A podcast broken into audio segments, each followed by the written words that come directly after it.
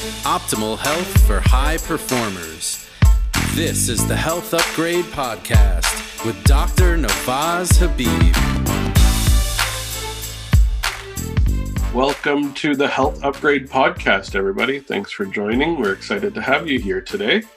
Our topic today is very, very scientific, heavy, and wonderful. And it's something that I think as we go through, it's really going to open your eyes to understanding the immune system, how we develop, how the immune system has been misunderstood for quite some time, and the cells that are actually required for our homeostatic optimal function. And that is the macrophage and we're excited to talk about it. We're going to dig into understanding its role in development, in homeostasis, in inflammation, uh, as well as what we can potentially do to control these. But we want to talk about the macrophage, all the different types of macrophages within the body, and just to understand why these cells function the way they do, why they're super important.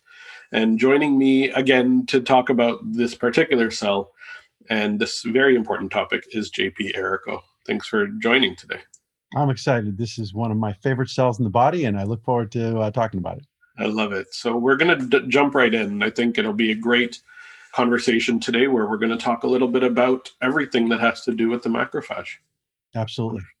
So why don't we begin at the beginning? I think is the easiest area to begin with understanding what a macrophage is and where they show up through our development, through our younger lives through to our older age and the function of what they do. So let's go through a timeline, I think, to begin. Sure. And that's a great way to do it because macrophages show up extremely early in gestation. In fact, uh, let's start right at conception. the sperm and the egg meet, and each one brings 23 chromosomes so that you get 23 pairs of chromosomes. And that first initial cell divides, divides several times, basically reproducing itself in smaller versions of the same cell until it gets to about the size of eight or 16 cells, at which point it starts to change its structure. It's beginning to morph into the structure that will ultimately be able to develop a full human being. And that first stage is called a blastocyst. It has about 32 cells and it binds to the side wall of the uterus and it begins to get nutrients. The analogy that I like to use is it's sort of like building a building. You've got a plot of land, it's got vegetation on it, it's not even connected by roads to anyone else, and you've decided you're going to build a skyscraper on this building, uh, on this piece of land. And so the first thing you need to do is sort of prepare the land by removing the vegetation and the first thing you do is you sort of stake out where the elevator shaft is going to be, where the foundation, the corners of the foundation are going to be, et cetera. And that's the very first stages of development. It doesn't look anything like a skyscraper. It's not like a tiny little skyscraper that's slowly growing. It has no resemblance to a skyscraper whatsoever. But the interesting thing is, it has to be connected into the mother. Uh, it has to be connected back in so that you can bring all the nutrients and other things. You know, when you're building a building, you need to bring in the iron girders, you need to bring in the cement, you need to bring in the electrical wiring and the plumbing and all of those things. But the first thing you need to do is you need to bring in the people that are going to be able to build that building. Uh, because the builders, the workers, the construction crew, all of those people have to be present. They're not parts of the building themselves, but they do all the work. And that's what the macrophage is. A macrophage is a worker that builds the building. And so they're brought in very early. By day seven of gestation, you're seeing the preliminary stages of macrophages growing in that little ball. And some of them actually migrate into the placenta.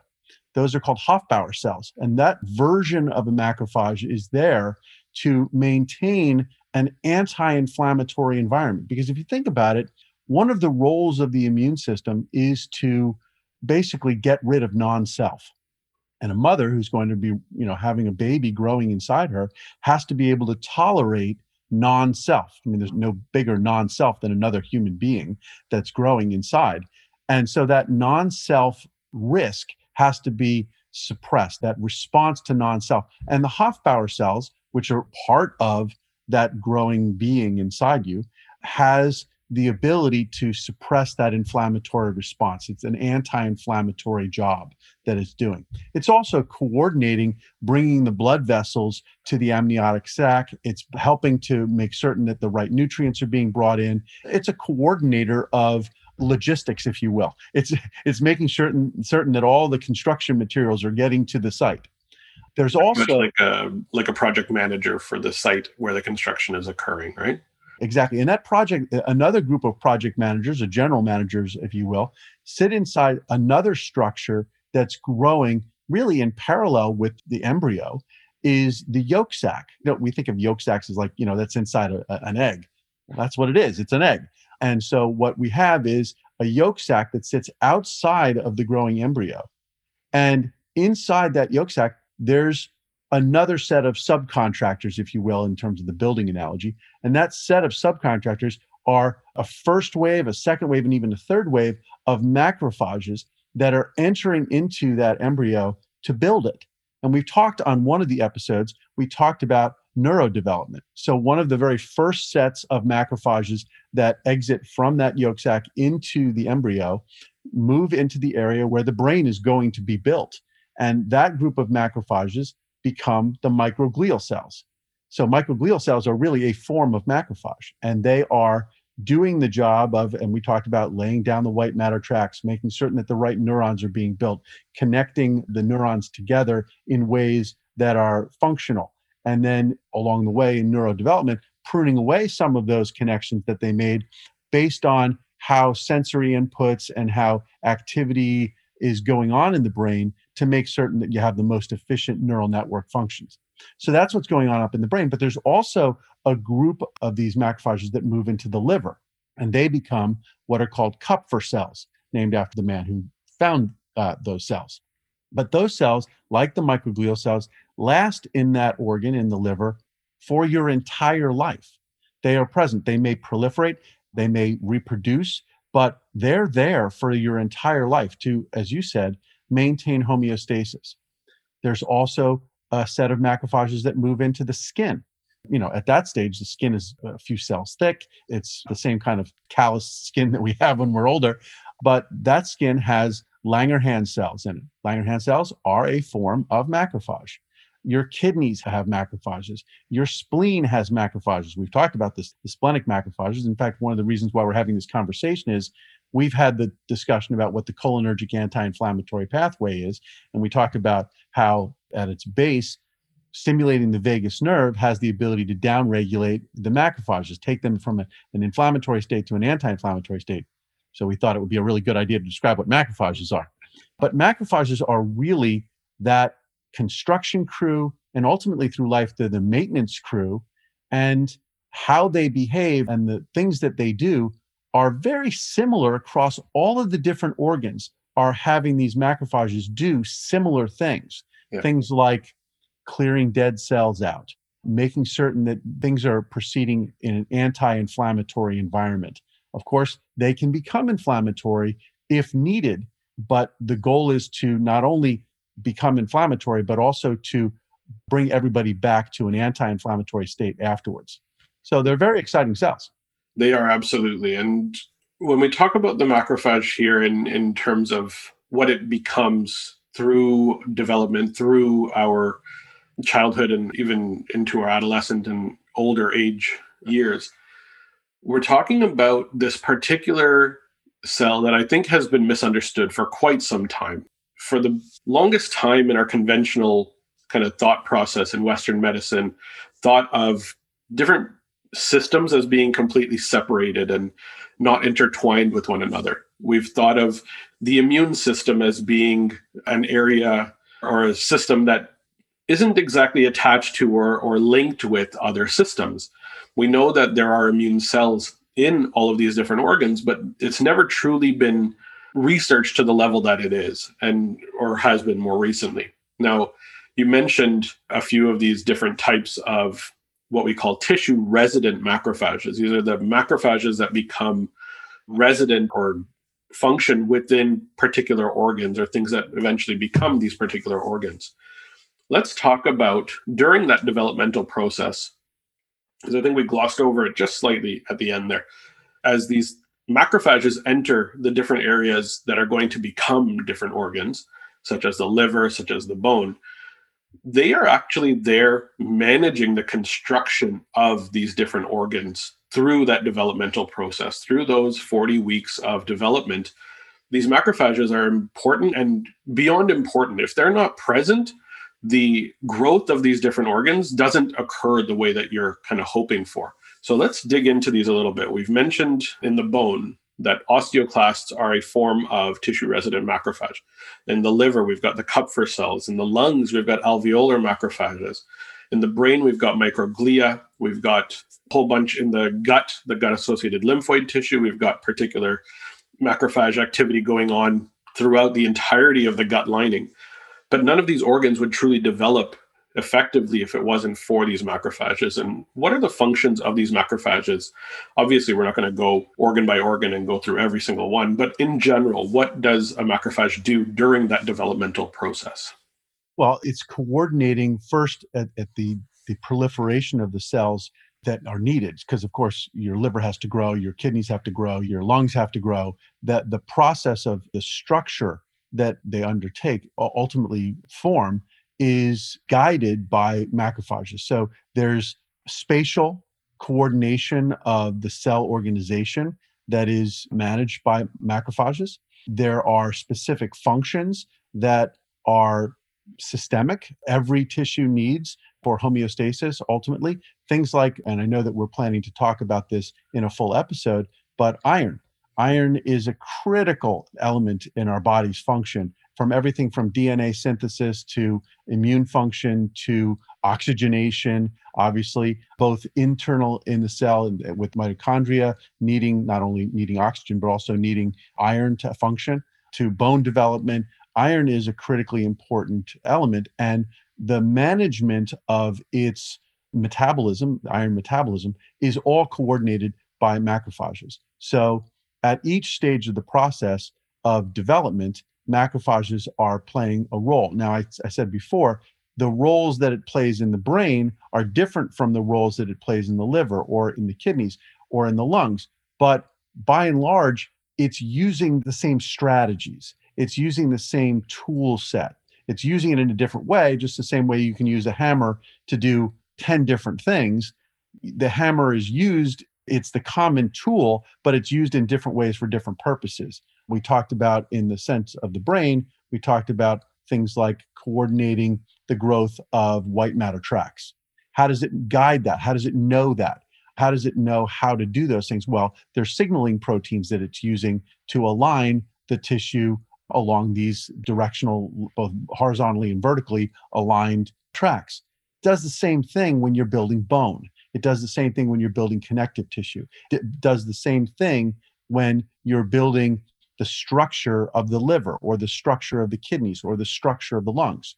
The same signaling proteins are used.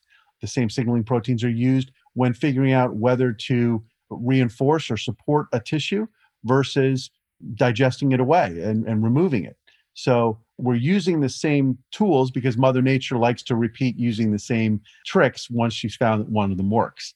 I love that. And it makes so much sense, right? We want simplicity, and the human body thrives on this idea of simplicity that from the macro level the breath is such a, an important controlling factor of the state of our body whether we're in parasympathetic or sympathetic in terms of autonomic function in terms of the coordination of how we respond to our environment accordingly happens through this simple kind of task of being in a parasympathetic state, being able to observe, versus when necessary, being in that sympathetic state and being able to observe the risks and the threats and being able to respond accordingly as well. So, having that same strategy present and simplicity present throughout the entire body makes a lot of sense.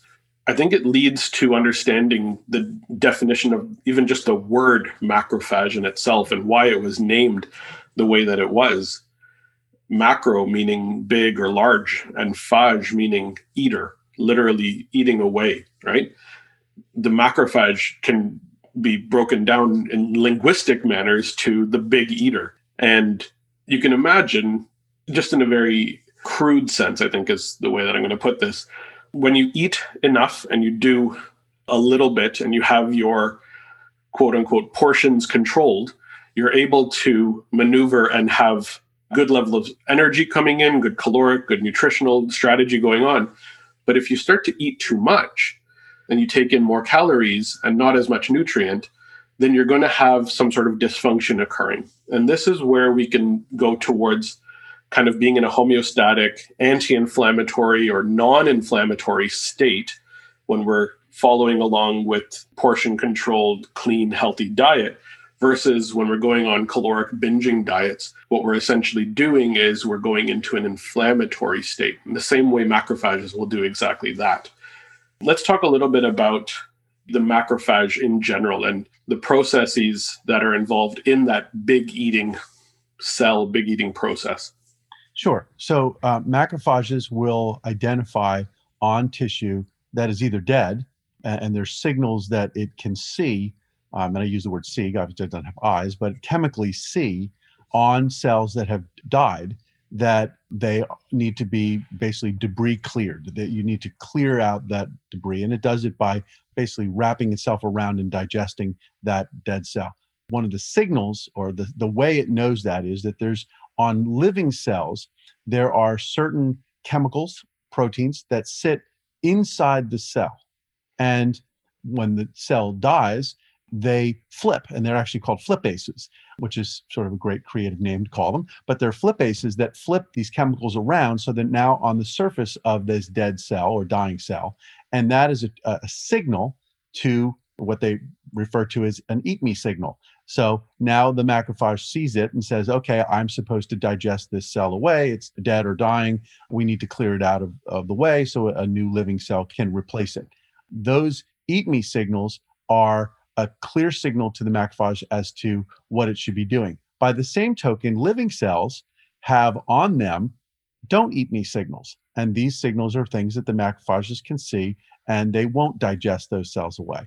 Now, the size, I think you brought up an issue about, you know, the size of a macrophage. Macrophages are, they're large cells, but there is a limit to the size of a cell that they can digest. Using the analogy of eating and overeating that you used, when we talked about white adipose tissue being inflammatory. Well, one of the reasons why it's inflammatory when it becomes large is because the number of fat cells doesn't necessarily increase. It's the size of the fat cell that increases. And there's a limit to the size of a cell that can be digested away. Now, the problem is that when these cells get very, very large, they become difficult to maintain and they can die, they can become necrotic. And the problem is that the macrophage can't eat that large a cell without causing damage to itself.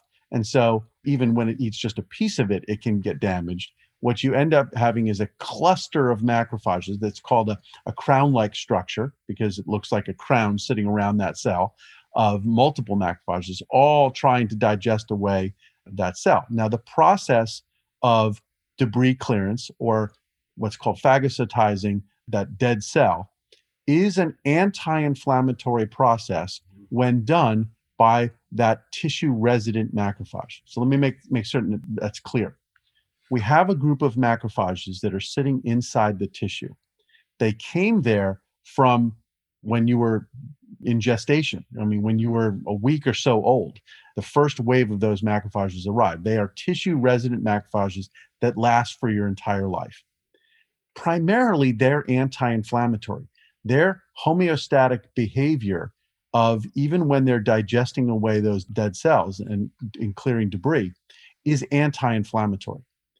When they encounter something that they can't digest away, or they're doing so much digesting away that it's pushing them into a more inflamed or inflammatory state, they will send out signals that recruit in a separate type of macrophage, a macrophage that we haven't talked about yet. So there's another class of cells called monocytes. And these monocytes are in circulation, they're part of your blood system. And when they're called into action, they will move into circulation and go to the site of that inflammation, and they'll move into the tissue and they will become what are called recruited macrophages. They look similar, they do similar tasks during inflammation, but they're not by nature anti inflammatory. By nature, they're pro inflammatory.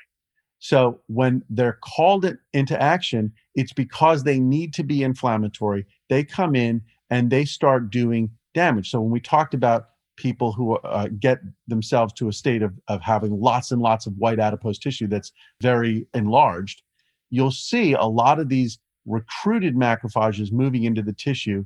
They're inflamed and they're trying to help the resident macrophages digest away these cells that have died. Problem is that in the process, they can actually become inflamed themselves and they can die. And we talked about it in the in the context of atherosclerosis. Mm-hmm. That macrophages that are eating things that have lots of fat in them and cholesterol in them, which is what your adipose tissue has, will become foamy looking. And when they get too foamy looking and there's too much going on inside them that's that's lipid based, they'll die themselves. And so you have this constant inflammatory state that's very difficult to undo, um, which leads to metabolic syndrome, which we've discussed before.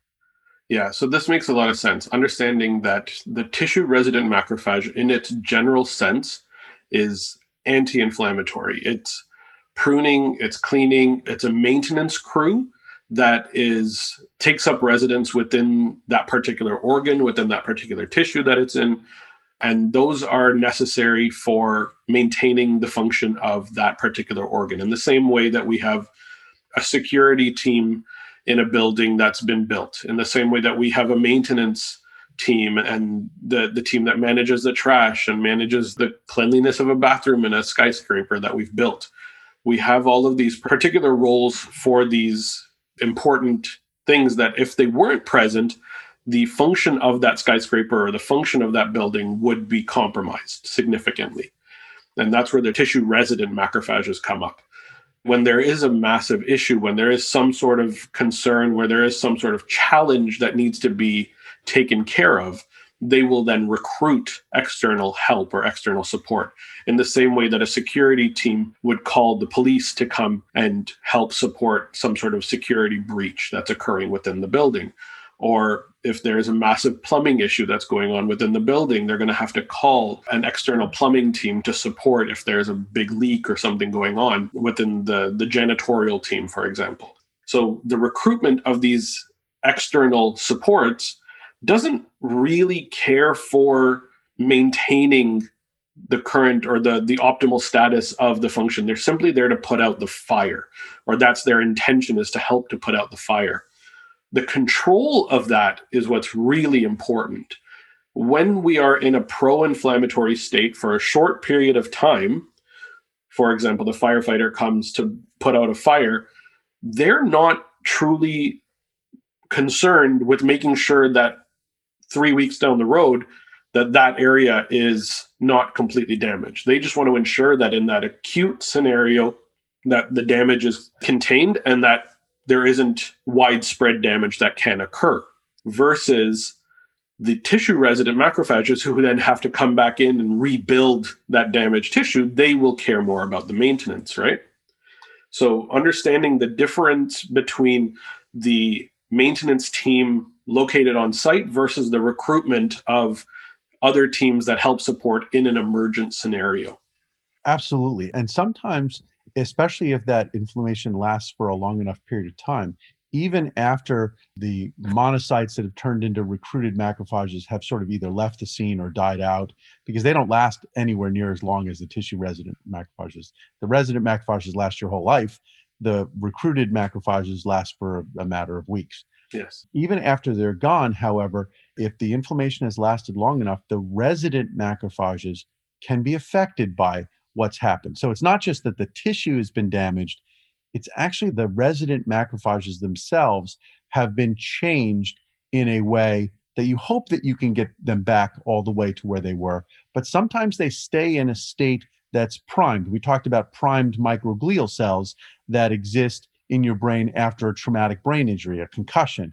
They remain in that hypervigilant state for an extended period of time. And because they're in that hypervigilant state, you're A, prone to real problems if you have a second injury because they're already overly active but they also can lead you to have ongoing headaches, ongoing mood problems, ongoing cognitive issues.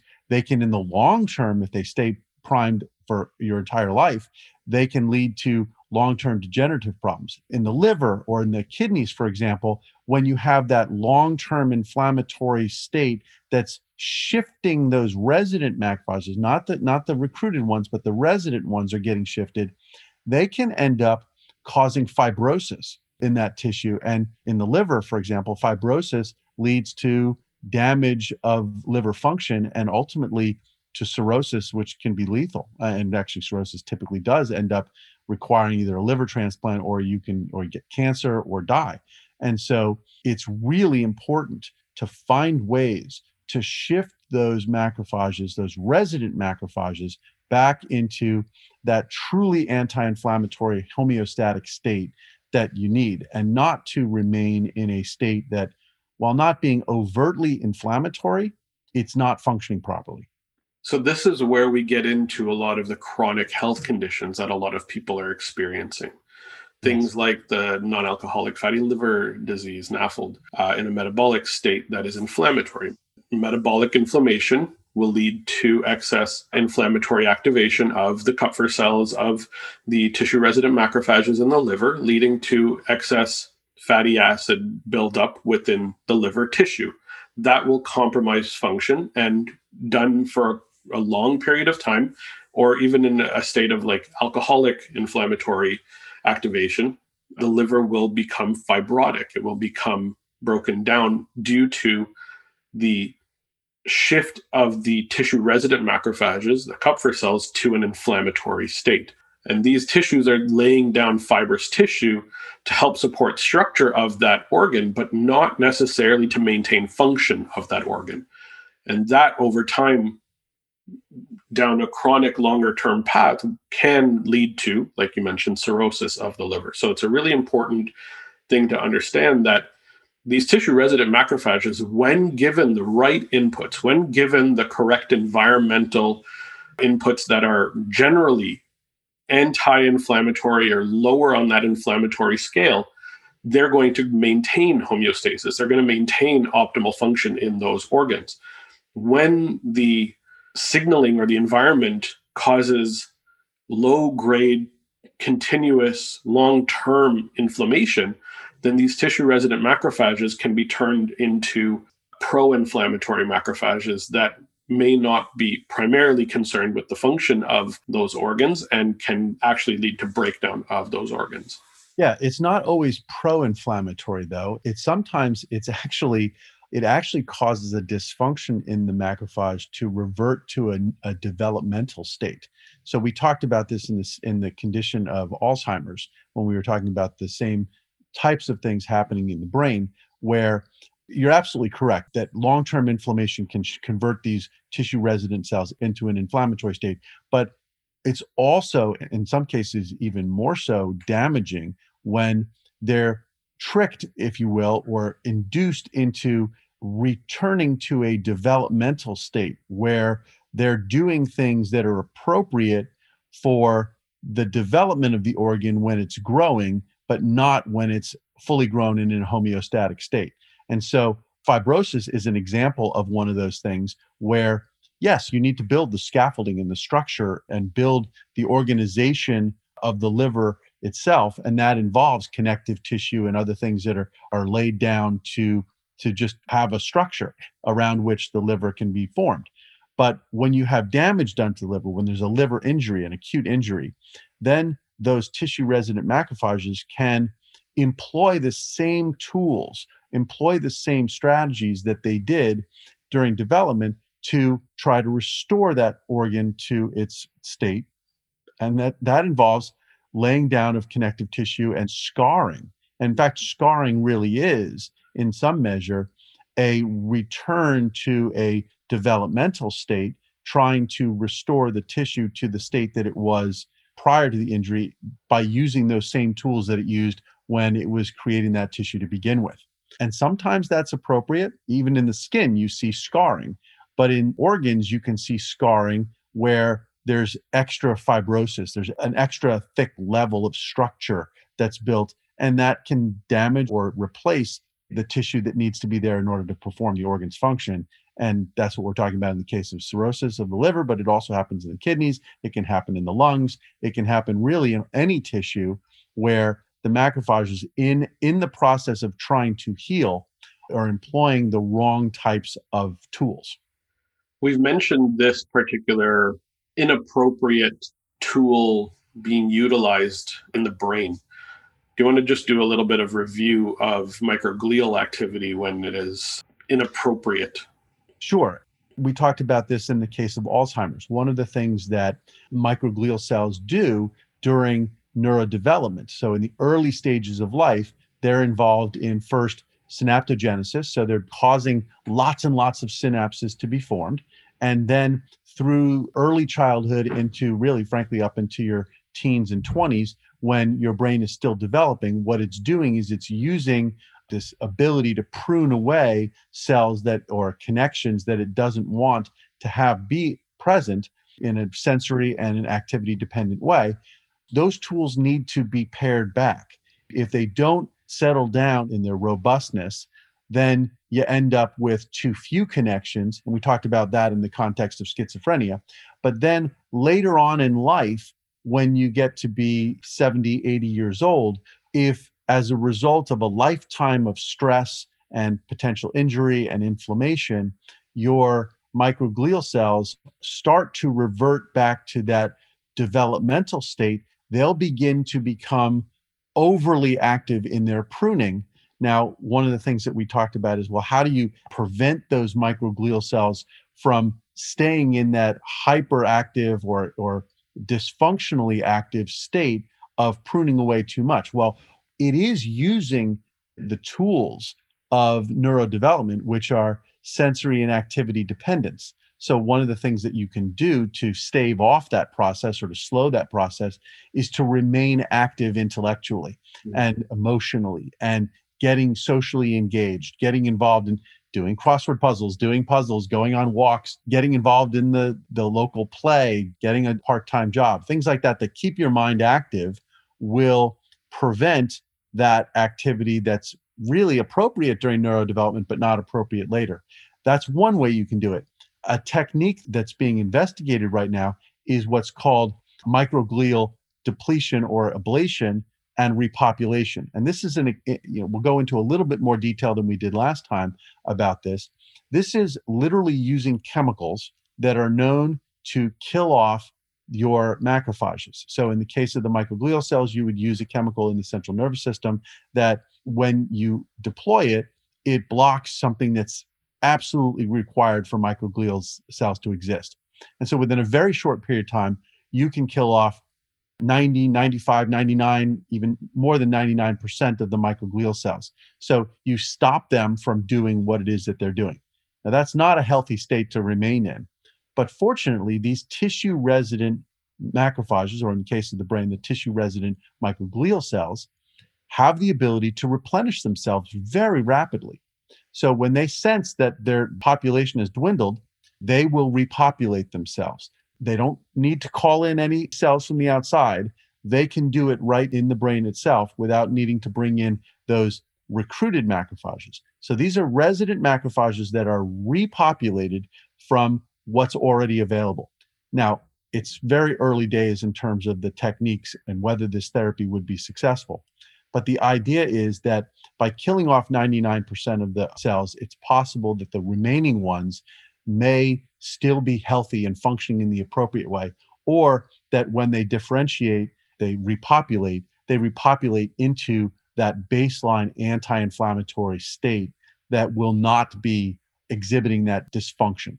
Lots of different interesting ways of approaching it the way that we've talked about a lot is that the nervous system, the autonomic nervous system, has a way of regulating macrophages, which is this cholinergic anti inflammatory pathway. The central nervous system, in conjunction with the autonomic nervous system, has the ability to trigger the release of acetylcholine, and acetylcholine has the ability to tell these macrophages, whether they are resident or otherwise, but we're talking specifically about the resident macrophages, to shift into a quiescent state, not a state that would be destructive. Now, there's still a lot of work to be done to see how that can be used therapeutically, but it's certainly very promising as a non invasive, non destructive way of utilizing what the body's own systems would do to regulate microglial or macrophage activity in a positive way. So, this is a great way to kind of understand that we actually do have neural control over immune cell activation, both in the tissue resident state or in the tissue resident cells, as well as even in circulation to some extent, that there is a connecting point between how the immune cells are turned on, the state in which our body is in, our, our neurological activity is is creating this messaging to particular areas, particular cells, or systemically that can shift the balance of these tissue resident macrophages. And if in a state of homeostasis, we are generally in a state of parasympathetic activation. We're generally in a vaguely activated, I'm talking about the vagus nerve here, vaguely activated parasympathetic rest, digest, recovery, homeostasis, balance mode. And we don't need to be there 100% of the time. In fact, if we are there 100% of the time, we're not utilizing the tools that are available that we might want to use in a controlled sense from time to time. And I'm talking about activating the sympathetic nervous system, essentially turning on stressors hormetically. So I'm talking about hormesis, hormetic stressors. These are things that actively create stress within the body, but only to be able to shift our body from parasympathetic to sympathetic in a controlled sense. It's almost that controlled burn. Let's talk a little bit about hormesis and how it likely creates a bit of a shift in the activity of these cells and allows us to be able to shift between sympathetic and parasympathetic. We don't need to get into it deep, and I know this wasn't something that we kind of mentioned talking about before, but I think this is a great segue into understanding it. Sure. And you mentioned something just before, I just wanted, before we leave it, the macrophages that are in that developmental state are regulated by the autonomic nervous system. And so it's not simply that our autonomic nervous system and our central nervous system has the ability to shift us into that rest and digest mode versus the fight or flight mode. It's not simply the shifting back and forth, it's literally changing how our bodies develop. So we've seen in research that a stressful environment has effects on the central nervous system. Growing up in a stressful environment where you're either uh, subject to lots of physical stress or emotional stress or not getting the right nutrients, et cetera, can literally change how your brain and body develop. It's sort of obvious. It's sort of like just understanding that if you don't have a nurturing environment, both physically and emotionally and mentally, your body and brain won't grow properly.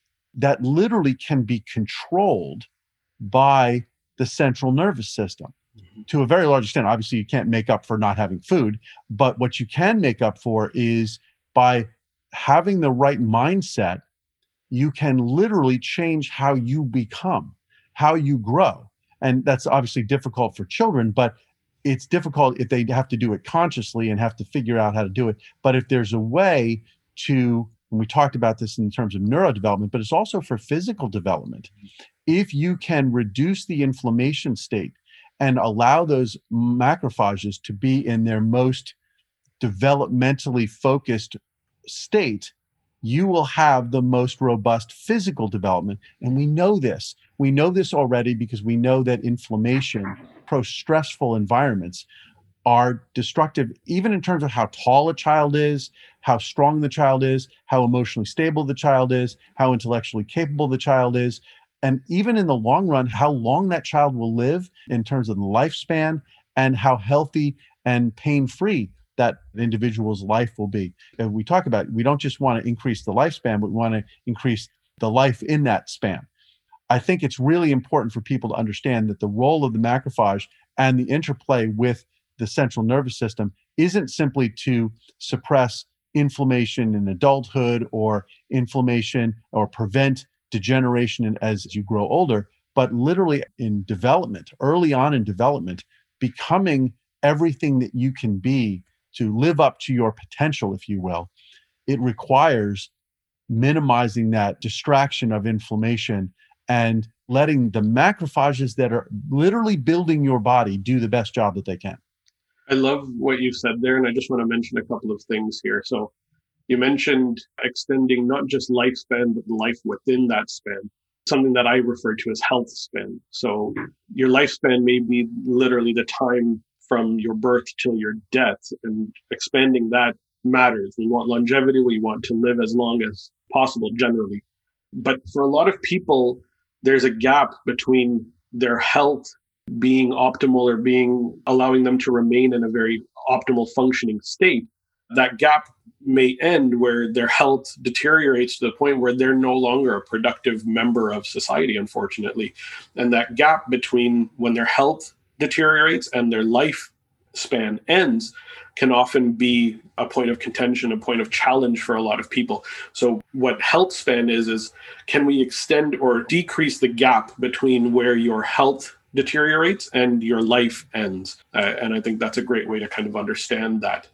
In Europe, and actually in the United States too, but it's more well known in Europe, they use something called QALYs, which are quality of life years. So, to your point, what you want to do is you want to extend the number of years in which you have 100% use of your body and 100% use of your faculties for as long as possible. You want to maximize not only your lifespan, but you want to maximize your qualities, your quality of life years. And to the extent that you can do that by making certain that right at the very beginning of life, in the first few years of development and growth, you have done everything you can to minimize the challenges and influences and effects that you have on uh, that development, you will then see how that reap benefits all the way through life, even into your your 90s and beyond. You want to be able to have that maximum quality that is really the foundation is set in the very beginning. It's like building that skyscraper. If you don't build the foundation right, you can't have the building go all the way up to 100 stories. So I wanted to give you the opportunity. You brought up Hormesis. I wanted to throw it back to you and say, you know, what was it that you were hoping that we would tackle with that? Yeah, I think with regards to hormesis, I think what I was kind of mentioning is that the sympathetic state can often be vilified in a negative or given a negative connotation, that we don't want to go into that sympathetic fight or flight state too often, and that it can often be negatively viewed. But what I want to mention there really importantly is that the sympathetic state is required for our growth in these challenging environments. And so you mentioned stress. And so I want to talk a little bit about how I got to the hormesis thought point.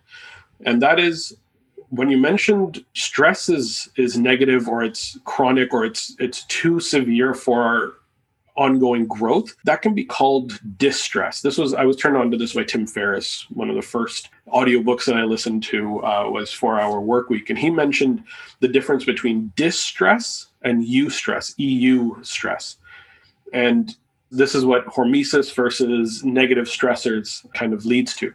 So distress is when the fire is constant and it's on all the time and it's just too much. It can be emotional, it can be psychological, it can be physical, it can be biochemical in the state of nutritional deficiency.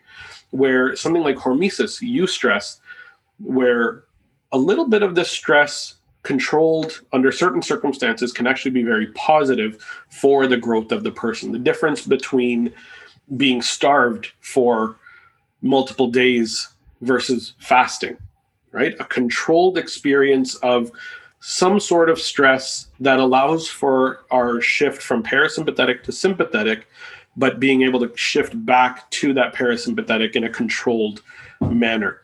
In the same way that a farmer will burn a certain area of crop to allow for the nutrients to be re-engaged with the soil, but it's a controlled burn, and then they're able to actually grow more and healthier crop in that particular region after the stress, after the fire has been created.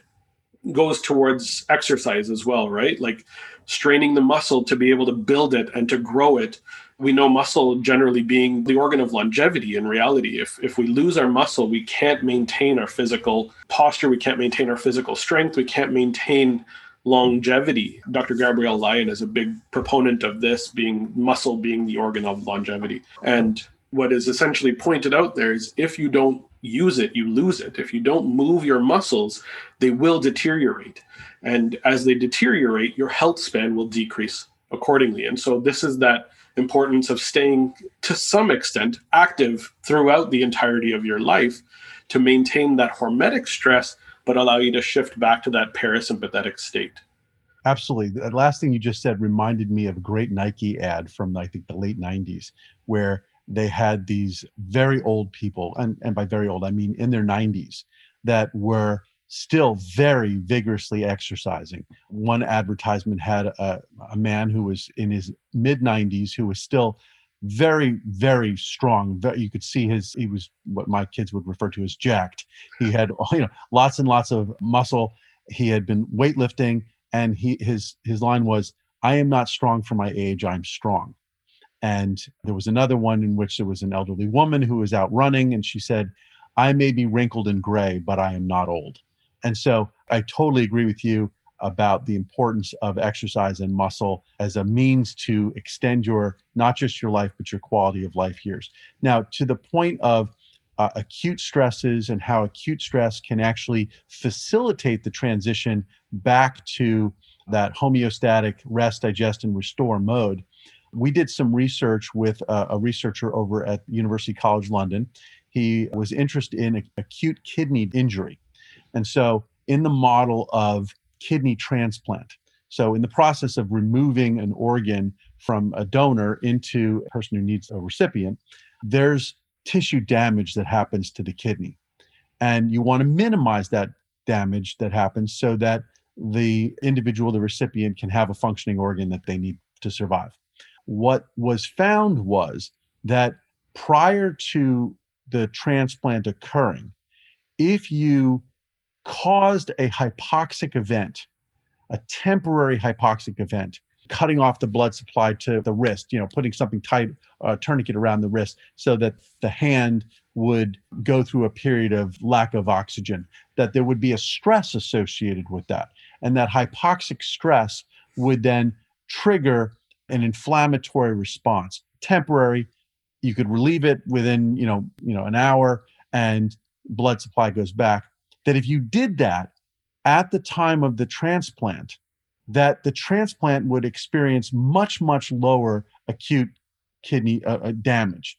And so uh, the AKI or acute kidney injury would be would be less by about 50%. Wow. The interesting thing was the individual who had that hypoxic event occur didn't necessarily have to be the recipient. It could be the donor. You could do that with the donor prior to removing the kidney, and then the benefit would accrue to the recipient. You could do it with the recipient also, but it was very curious that you could do it on a body part that wasn't being transplanted. You could cause that hypoxia somewhere else in the body and get the same benefit. And I think that goes to you've signaled to the entire body that there's a pro inflammatory event. And then afterwards, your body will benefit from it. We see this in our own lives. We talked about this that exercise for a short period of time, it can be mental exercise, it can be some stress that you have at work. When you have that stress for a short period of time and then you relax from it, the relaxation is more meaningful. You actually restore yourself more if you've stressed yourself prior. You don't get the same benefit. In fact, you can actually too much rest can actually be damaging. We're, we're learning right now that you know sitting is the new smoking. If you're not up stressing yourself, if you're not building muscle, if you're not using it, you will cause yourself to have more damage. And in fact, fibrosis, you can you can rid yourself or reduce fibrosis by simply being more active. So it's I, I'm glad you brought that point up. It's an excellent one. I think it's an important one when it comes to understanding resilience, right? And that's what this is is those acute stressors of sympathetic hormetic stress activation, U eustress, EU positive stress, allow for your body to learn how to shift back to parasympathetic more readily. And in doing so, the same way that we create that hypoxic event pre surgical intervention, pre transplantation, we're creating this environment and this understanding within the body that A, here's a stressor, B, here's how you recover from it. Now, when we go through this new stressor, you're going to likely be able to recover from it because you already have a pathway drawn out. It's like literally you've by doing this eustress type of movement, you've cleared a path for that recovery to then potentially occur if a new stressor were to come along. And now you are actively stressing the kidney by transplanting it from donor to recipient, and the recipient receives that benefit because that kidney is able to go through that pathway that's already been cleared by the previous stress event. Correct. And one of the things, uh, just to follow up on the on the research that was done, the idea was to mimic that stress and then restoration shift without needing to provide an actual physical stress to begin with, but to simply stimulate the parasympathetic nervous system. In the case that we were working with, it was with vagus nerve stimulation, using electrical stimulation of the vagus nerve to uh, benefit the transplanted kidney in the same way without having to do the prior uh, hypoxia to trigger it. So you could trigger it simply with vagus nerve stimulation, and the results were very positive. It was an animal model. It's obviously very early on, but I know that work has continued at multiple by with multiple different researchers looking at the use of parasympathetic activation as a way to gain that same benefit. And for a lot of people, it, the concern is not necessarily with I think the focus needs to be on being able to shift from the sympathetic back to the parasympathetic. And in certain cases where vagal tone is limited, we're having difficulty shifting back to that parasympathetic state. And that in itself, that shift is what I call resilience. It's that ability to shift from stress to recovery to that rest, digest, recovery state. And for a lot of people, that's where vagus nerve stimulation can come in really handy and potentially really effectively. And from a foundational practices type of manner, we can talk about things like uh, deep breathing, Gregorian chants, things like that, that are va- vaguely activating, very resilience building. And unfortunately, not enough people practice these types of things and we tend to go into this sympathetic state way, way too easily we live in an environment that is biochemically uh, environmentally stressful. And uh, now in terms of finances and emotions and all of these things people are experiencing major stressors and that's shifting us into that sympathetic state more often than not and not allowing that resilience to shift back to vaguely activated parasympathetic state. And what that then is doing is going back to the macrophage activity, it's actually allowing those macrophages to remain in a, a slightly more pro inflammatory state where they're actually doing a little bit more damage and recruiting a little bit more of these external macrophages on a regular basis. And that then leads to chronic disease processes. I think just bringing it back to the macrophage, vagus activation is going to shift macrophage activity to a an anti-inflammatory state where vagus downregulation is often going to allow for macrophages to remain in a pro-inflammatory state.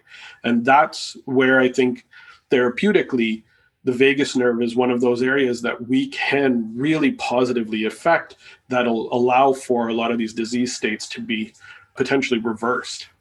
I think it's it accelerates the process of getting yourself back to the point where you can take that stress again. The issue that you bring up about Western society and how we have sort of a chronic state of sympathetic pressure being applied to us is absolutely true. And one of the things that we need to do is recognize that simply recovering enough to be able to go back into a stressful environment isn't enough. Yeah. What you really need to do is embrace the stress while it's there use it, do what you need to do, accomplish the task you need to do, but then break away and have a sufficient time to restore yourself. Because if you don't restore all the way, then what's happening is those macrophages and the microglial cells in your brain, they're going through that stressful, that eustress, they're going through that eustress, but then because they don't get the chance to fully restore back to where they're in that restorative, neurotrophic, in the case of the brain, or physically homeostatic state, they don't get all the way there. Then that eustress that's good starts to become, after a while, repetitively becomes distress because you're never getting away. I think we've all experienced that. You can handle stress with your kids.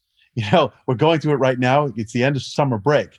The first week out of school, it's great to have the kids home. You get to sleep a little later. You don't have to worry about getting them off to school. You get to spend time with them, have fun, enjoy their laughter, all that sort of thing.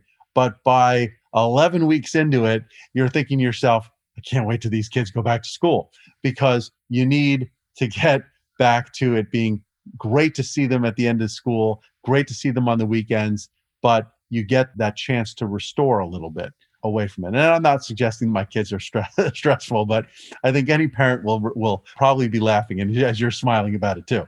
I'm very significantly smiling about it right now. It's quite the large smile, and I remember uh, you mentioned a funny ad or an ad from Nike. I want to mention that in Canada we have Staples, Business Depot Staples. It's our version of uh, Business Depot over here, and they had an ad that went on for years, and it was the song it's the most wonderful time of the year when back to school was going on. So i absolutely understand that. Uh, it's like we can finally kind of get back to some level of you know being able to work and homeostasis. have our sense homeostasis. I love it. Yes. so the vagus nerve stimulation is the goal is to accelerate that process of getting back to homeostasis. And i want to go i want to sorry for breaking up the fun but get back to what happens in the central nervous system when you have a concussion. And so we all watch in sports as, you know, some player has a concussion and we wonder how quickly is he going to get back to the game? How quickly can he get back into playing because we want to see that star on the on the field or on the court or or wherever. And what science tells us is that yes, it's true the individual will be able to function back to close to normal within a week or two, probably two to maybe sometimes if it's really bad, three weeks. They're back on the field. But what's happening in that brain is that those immune cells, those microglial cells, have not gotten back to that homeostatic state. The brain is functioning, the, the, the damage that was done, the shear force damage, et cetera, structurally has been restored. But that doesn't mean that the immune cells have quieted back down to their homeostatic state. And as a result, they remain in this vigilant state. And if they're stressed too much, they can become inflammatory chronically. And that's very damaging. That's exceedingly damaging. And that's where you see things like CTE and mood changes and chronic pain and sleep disorders and even frankly you know mood and cognitive function that's really disturbing. Yeah. um, that all of that happens as a result of not allowing that eustress to become homeostatic. It becomes distress. And so it's really important again we've talked about it before but really important to ensure that you've gotten back to that state where the microglial cells are at back at homeostasis before you put it through the kind of stress that an athletic event and, and injury might cause again. The good news is that parasympathetic activation can accelerate that process of getting that those cells in the case of the brain microglial cells in the case of, of macrophages in the body back to that homeostatic state faster so if you've experienced some sort of inflammatory event or an injury or or something where there's a possibility of those macrophages becoming pushing a fibrotic state that's beyond simply uh, the necessary scarring but overly scarring and causing problems with the organ function. If you want to get those macrophages back to that state more quickly parasympathetic activation exercise stretching doing the things deep breathing potentially using a, a stimulator of some sort doing something to accelerate that restoration back to that homeostatic state is critically important I couldn't have said it better myself. And I think this will lead to, I think, potentially a future episode on concussion, CTE, mild traumatic brain injuries. I've had numerous patients and numerous uh, interactions with people that have experienced mild traumatic brain injuries, whether from whiplash or from concussion. And the effect of vagus nerve stimulation has been shown to be really, really beneficial on a case by case basis, but but we're seeing really positive results um, with regard to affect, with regard to mood, with regard to digestive function, and overall inflammatory activation through the body. People feel often like they're able to return to a significant state of, of functioning where they're not burdened by the stressors of what had happened in the past and their brains actually start to work better again which is quite wonderful. So i think at some point we can definitely dig into uh, that particular topic in uh, a full episode. Well the fall has uh, the return of school but also the return of a lot of sports that have the possibility of those kind of injuries occurring. You know obviously we know about the the possibility in soccer and in football and in hockey for collisions that can lead to concussions and so it's important to get that information out to people and treat concussions very seriously. Yeah. It's not something that just because the player was able to get up and walk off the field doesn't mean that the player is ready to go back, uh, you know, the next play. Yeah, the timing is very interesting. I just read the article about Brett Favre stating that he likely had thousands of concussions through his career. Every time he was tackled, every time he took a hard hit, and there was a bit of ringing or some bright lights, every single one of those was likely to some extent a concussion or a traumatic brain injury. So a really important topic that we often it's becoming more forefront, but each one of those is a very significant uh, stressor on the body and can lead to negative function changes for sure. So absolutely, and and we hope that there's going to be therapies that will allow these players to get back and play the game that we all love to play and to watch and to enjoy. But we want to make certain that doing it in a, in a safe manner and that one of the things I hope for is that someday there will be a protocol that involves activating the parasympathetic nervous system in order to as a therapy for concussion. Yeah, uh, I think that's I think that's in the in the works at some point. We're going to see that, and I think it would be wonderful because, as a good friend of mine once said, from the time that we watch somebody fall out of a tree and get a concussion from 10,000 years ago, 20,000 years ago, we knew that the person wasn't right. We could tell that the person was had been concussed, but really has been impossible until very recently to do anything about it. Mm-hmm. And now that we have that, the potential for a therapy to benefit them is is really exciting. Absolutely. I think this is a great place to end our discussion on macrophages and obviously the importance of allowing for them to remain in that optimal homeostatic state where possible and, and teaching them to remain in a productive fashion so that our health span can be given that longevity that we look for ideally. So this is a wonderful place to end our conversation today. Any parting words? Just be aware of the fact that the macrophage is building you, the macrophage is maintaining you, the macrophage is going to be ultimately, if you don't take care of them, the, the cause of your demise. Care for them well and make certain that they have the best opportunity to give you the best life you can have. I love it. Thank you so much for listening to today's episode. JP, thank you for joining me again.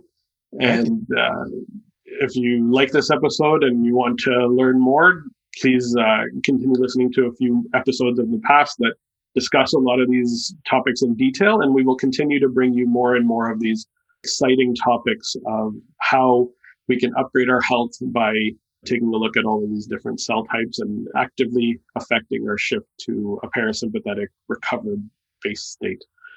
Thanks for joining and thanks for listening. And please share this with anyone who needs to hear this. Have a wonderful day.